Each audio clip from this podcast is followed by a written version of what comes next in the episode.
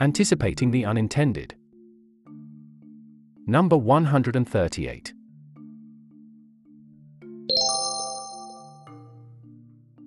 Global Policy Watch उड़ जाएगा Bezos अकेला bringing an Indian perspective to burning global issues.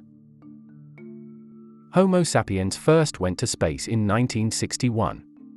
60 years later, a new species, decidedly less superior than Homo sapiens, has succeeded in going to space. Billionaires. Remarkable. So, what should we make of it? A race to nowhere. There are three arguments against the space race among billionaires. And these arguments play into the wider debate about capitalism and inequality that's roiling the developed world. I will take a stab at reticulating them. To start with, we have the old charge against capitalism of being self obsessed, indifferent, and out of touch with the reality of the world around them. In a time when a global pandemic has destroyed lives and livelihoods and the poor still don't have access to vaccines, the spectacle of billionaires spending hundreds of millions on their toys isn't appetizing. Our moral intuition says it is wrong. Surely, it is their wealth and they have the freedom to pursue whatever they fancy. But that wealth could have more productive uses that make the world better. And it isn't just a prayer to the goodness within the hearts of the billionaires that we need there's a right that the society has over some of that wealth they have accrued through dodging taxes, or at least not paying their fair share, keeping employee wages low, and using sharp elbow tactics to monopolize the markets. Taking off into space during these times is like showing a giant middle finger to the rest of humanity. The second argument offered against the space fantasies of billionaires is that it will amount to nothing. The science of sending a shuttle to orbit the Earth and come back is more than 60 years old.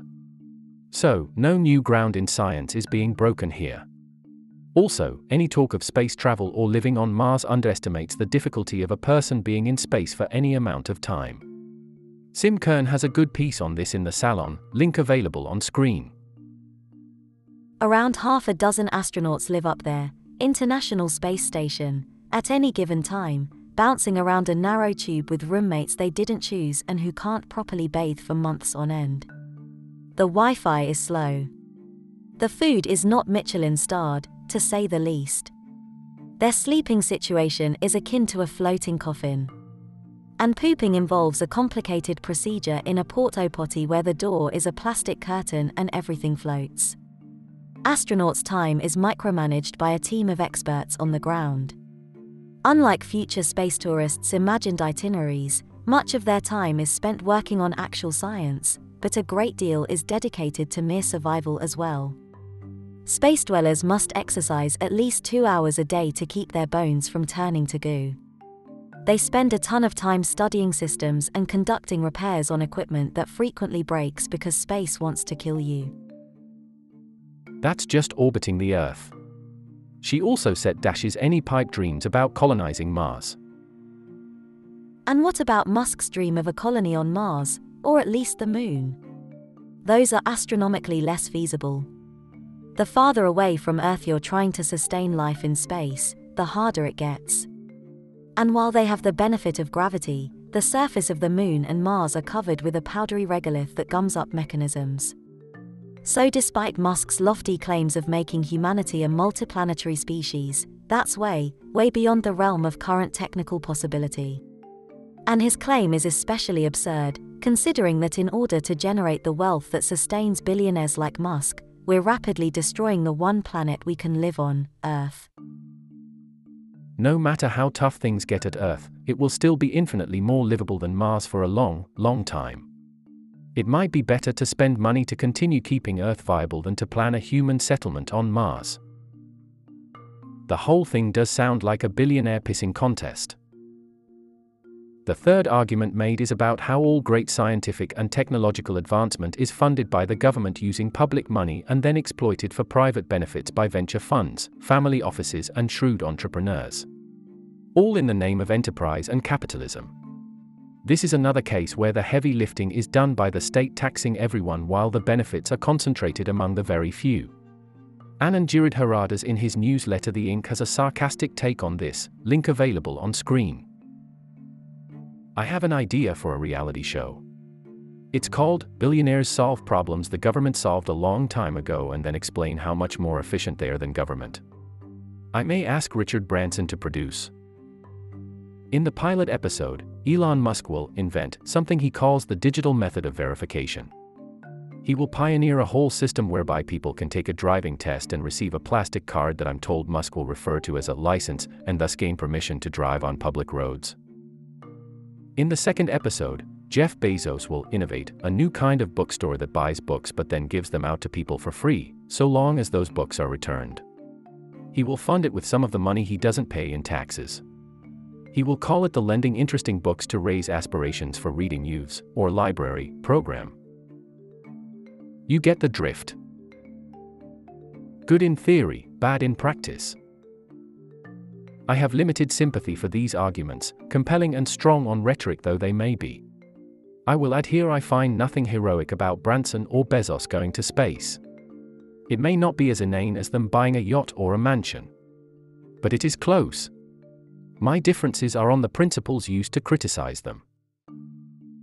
Let me start with the criticism about the timing of these missions. Is there any reason to believe had these space flights happened a year down the line, we wouldn't have seen a similar criticism?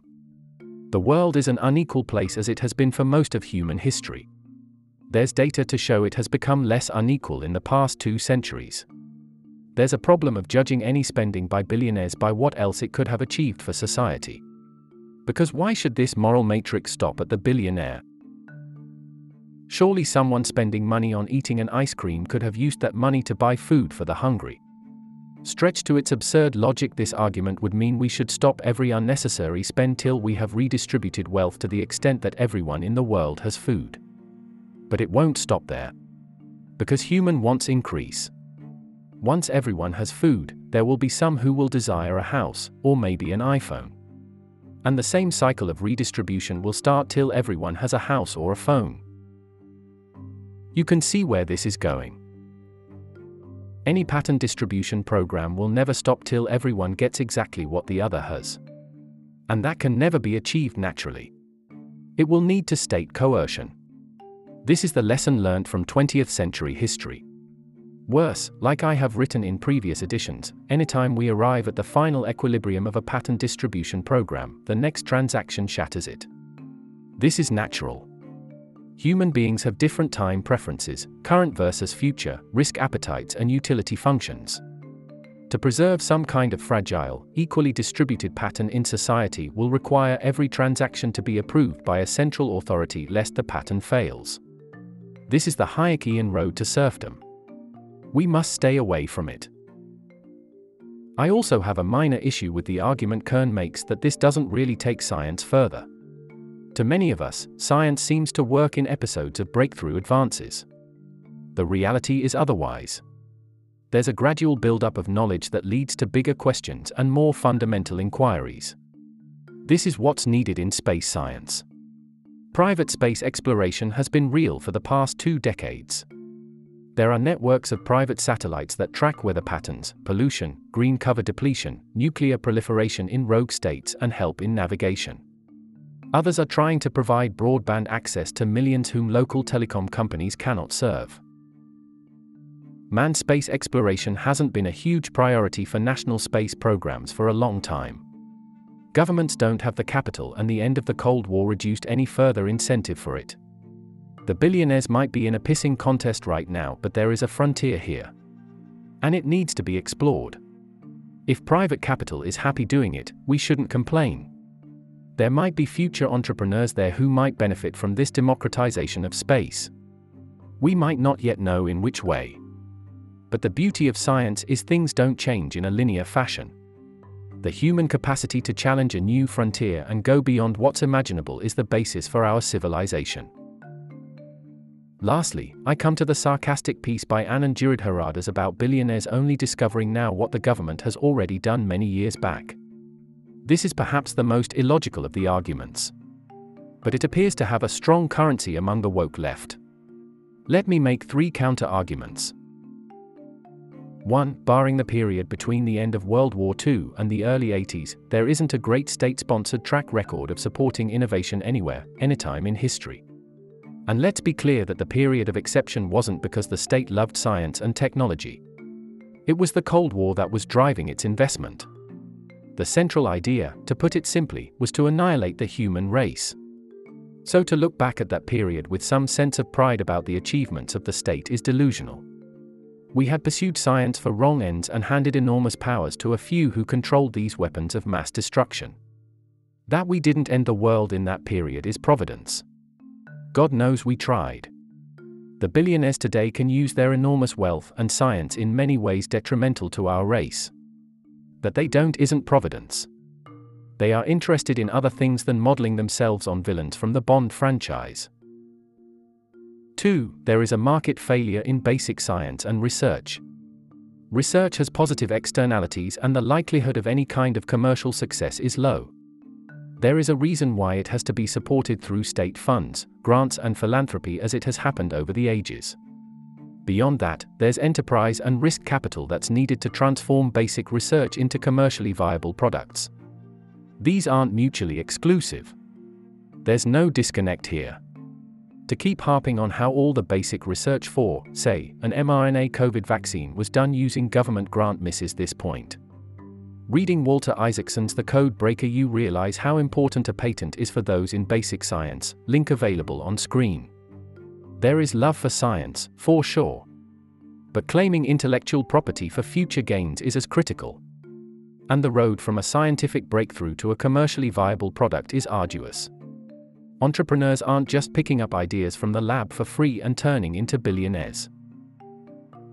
3. If state sponsorship, and not entrepreneurial flair or greed, was the only thing needed for scientific innovation and commercial success, we should have seen tremendous breakthroughs coming from the erstwhile USSR, India, Cuba, and Venezuela. But you know the score there.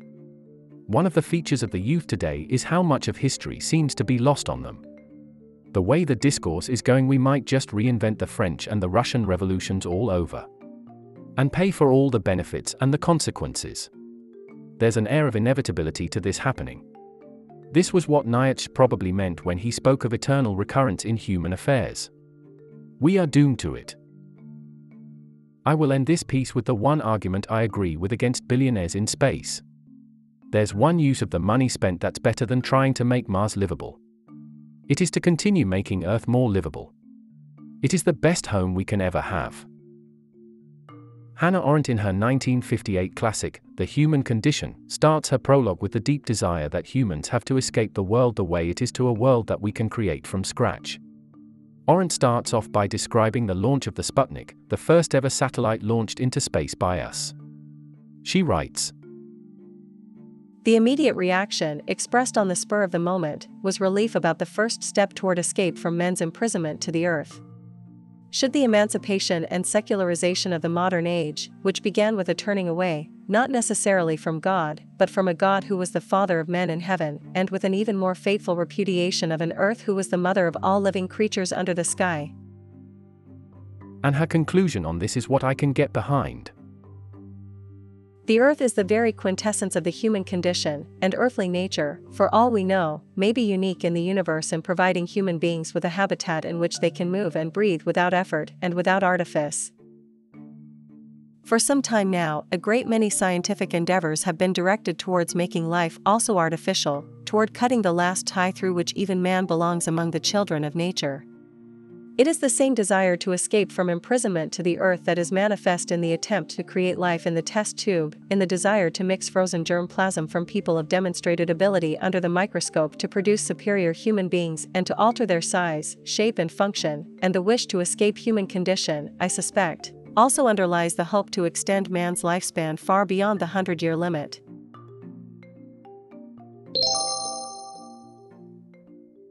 Policy WTF Clipping Our Wings. This section looks at egregious public policies. Policies that make you go WTF, did that really happen? Have you tried booking domestic flights recently? If yes, the unreasonably high prices would have made you pause. It's likely that you would have shrugged it off by blaming the government for raising taxes on fuel and shelled out the money anyway. Well, you are partly correct. Indeed, a government policy WTF underlies the high ticket prices, but it's not the one you think. I realized the reason while trying to book a flight ticket myself. I noticed a strange coincidence not only were the prices high, but all airlines were also charging the exact same high price. A representative price chart is given on screen. Turns out, a few restrictions that the Ministry of Civil Aviation had imposed last year during the first wave are still in place. And that explains this weird price chart. Specifically, the government has restricted airlines in not one but three different ways. 1. It put a cap on the total capacity that airlines can deploy. Note, this doesn't mean a restriction on the number of passengers in a flight but a restriction in terms of the total number of flights that an airline can operate. 2. It also put a ceiling on the ticket price depending on the sector and travel time. And 3. It put a floor on the ticket price meaning that tickets couldn't be sold below a particular price even if the airlines wished to do so. The stated intent for each of these measures was equally baffling. The capacity restriction is apparently to discourage discretionary travel, the price cap is to protect the consumer, and the price floor is to protect the financially weaker airlines. Let's give this bizarre policy the anticipating the unintended treatment, edition number 48. One of the most commonly observed effects of government intervention is that rent seekers often distort government policies to serve their own interests. And that's what seems to be the real reason behind these threefold restrictions the capacity restrictions and price floors appear to be a clientelistic policy to clip the wings of the largest player in the market. Link available on screen. The end loser in this game is the consumer. Ticket prices of most airlines have conveniently settled to just below the price ceiling regardless of how early you book your tickets. Given the other challenges that less fortunate Indians are facing today, this issue might seem trivial. Think again. These government interventions have created precedent for the government to intervene in the interests of financially weaker players, even if it comes at the expense of the consumer. This is what should worry us. The fact that these restrictions are in place 16 months after the pandemic began indicates that the rent seekers are already in the driving seat.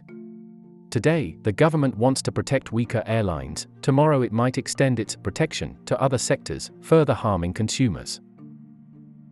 Finally, the government's primary responsibility should be to ensure that aeroplanes and airports don't cause further spread of the virus.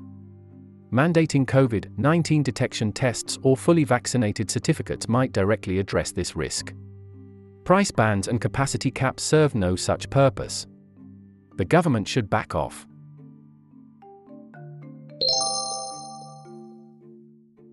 Hashtag TWIL. A Boston Tea Party myth. This section looks at something new and striking we learnt over the week.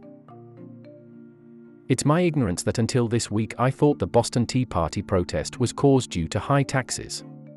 Turns out, it was actually caused due to a tax cut. This is what I read in the book Rebellion, Rascals, and Revenue, linked on screen, by two leading authorities on taxation, Joel Slemrod and Michael Keen. The reason is a bit convoluted. It involves India, smugglers, and of course, the East India Company. Here's the story as I understand it. Starting in 1768, there was a nominal tax on imports, including tea, landing at American colonies. This tax was a statement of British suzerainty over the colonies rather than a means of revenue collection. Given the weak enforcement, almost 60% of tea was smuggled, escaping this nominal tax levy. The tea itself was procured by the East India Company from China and auctioned in Britain, from where it found its way through legal and illegal means to the colonies. Apart from the import duty applied on reaching the colonies, a similar charge was applicable when the tea first landed in Britain. So far, so good. The East India Company was raking in the profits while the colony smugglers had their own party going on in parallel. Then came the Bengal famine of 1769, which devastated the company controlled revenue areas. Despite ample intimidation and coercion, the company's revenue collection wouldn't improve. Given the importance of the company to the British Empire, other ways had to be found to revive its fortunes. Someone found a novel way out reduce the costs of the company's tea trade with the colonies the British government refused to reduce the import levy on goods entering the colonies as it could be perceived as giving up a sovereign right over the colonies. Instead, the import levy on tea reaching Britain was refunded to the company. Regardless, the net result was that the tea reaching the colonies became cheaper, threatening the fledgling smuggling business. With their margins undercut, they sought to contest this tax cut. These smugglers went on to play a major role in the protests that dumped chests of tea from vessels carrying the tax cut tea at Boston. Quite fascinating. As the authors remind in the book, taxes are seldom the first reason behind independence movements. But they often end up becoming the last straw, the immediate cause that sparks world changing protest movements.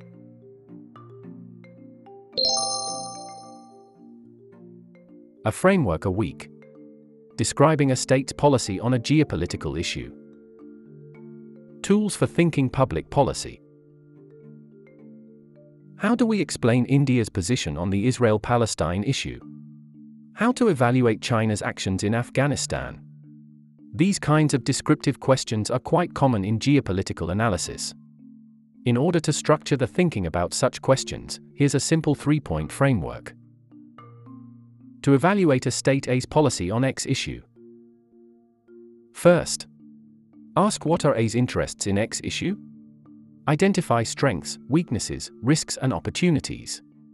To avoid a superficial rational actor model analysis, also consider the stances of a few important interest groups within A. Second, list the actions A has taken on X issue thus far. Third, Ask how actions listed in number 2 affect the interests outlined in number 1. Have some actions exposed some weaknesses even as they opened up new opportunities? Have there been fallouts, unintended consequences?